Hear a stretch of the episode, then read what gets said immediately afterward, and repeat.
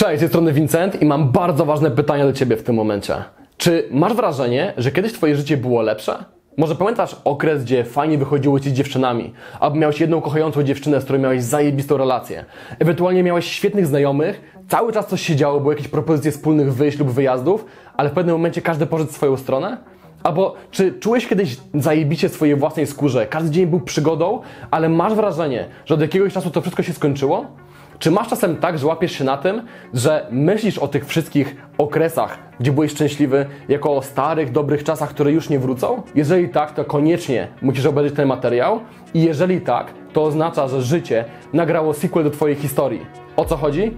Dowiesz się pod koniec tego nagrania. Ludzie żyją przekonaniem, że da się raz na zawsze rozwiązać jakiś problem. Filmy z Hollywood karmią nas y, sytuacją, w której bohater zmaga się z jakimiś tam przeciwnościami losu, w końcu je pokonuje i osiąga ten swój cel. I co? I napisy końcowe. Nikt nie pokazuje, co dzieje się po napisach końcowych.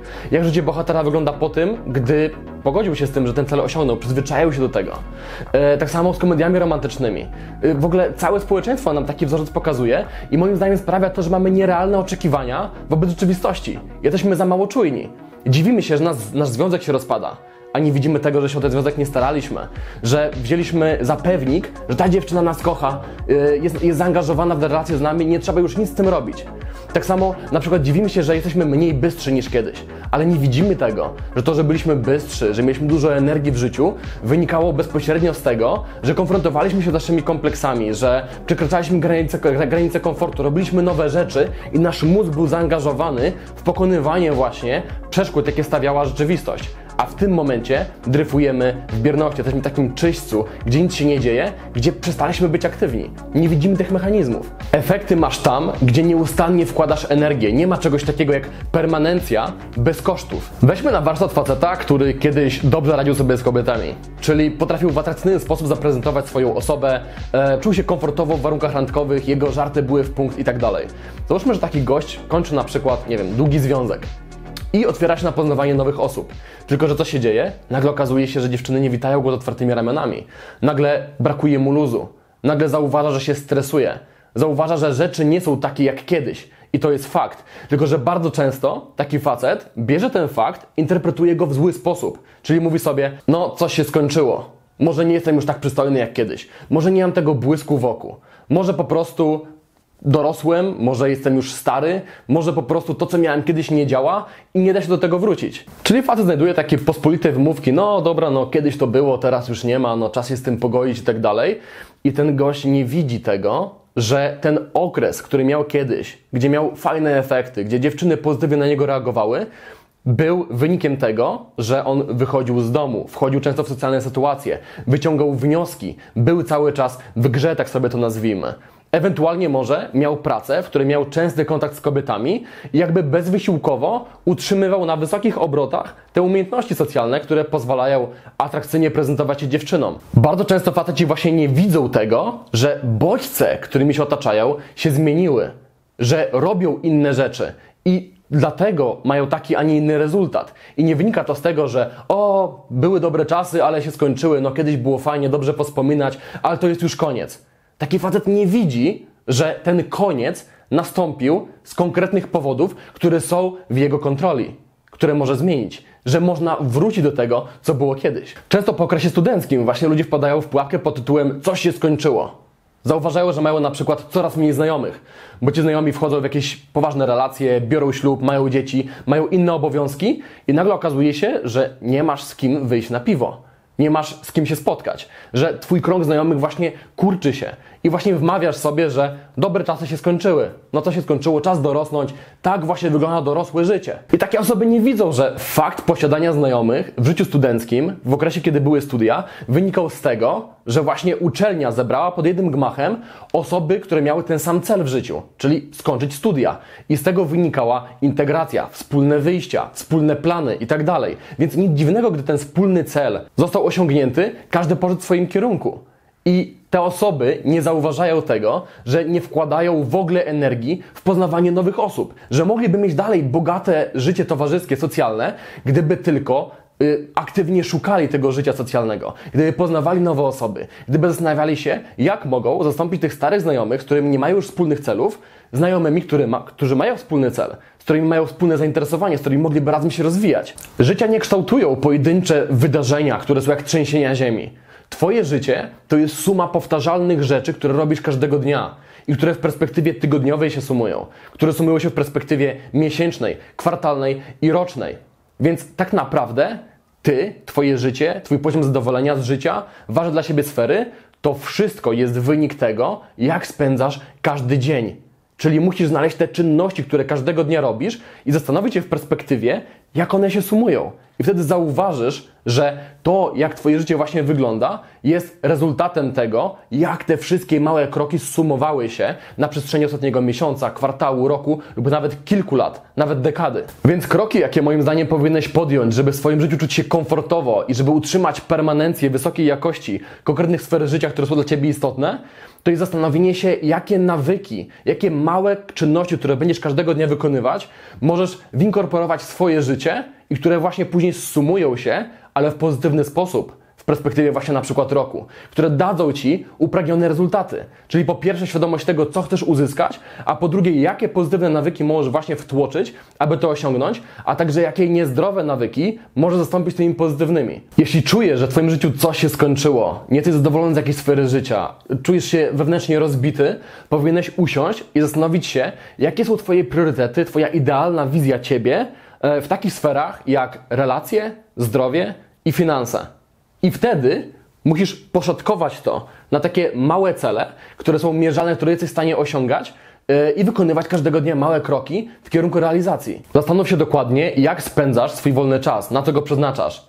Czy jest to energia pożytkowana na ważne dla Ciebie sfery życia, czy może krótkotrwałe przyjemności, takie jak bieranie trawy albo granie na komputerze. Ja absolutnie nie mam nic przeciwko spędzaniu wolnego czasu na rozrywkach, e, ale coś naprawdę nie w porządku, jeżeli jest to forma ucieczki od problemów i sfer życia, które krzyczą zajmij się mną. Zajebicie jest czasami odpalić sobie Wiedźmina i po prostu zapomnieć o całym świecie, ale wtedy, kiedy masz porządek w swoim życiu, kiedy wiesz, że robisz każdego dnia wszystko, żeby Twoje życie wyglądało tak, jak sobie to wymarzyłeś.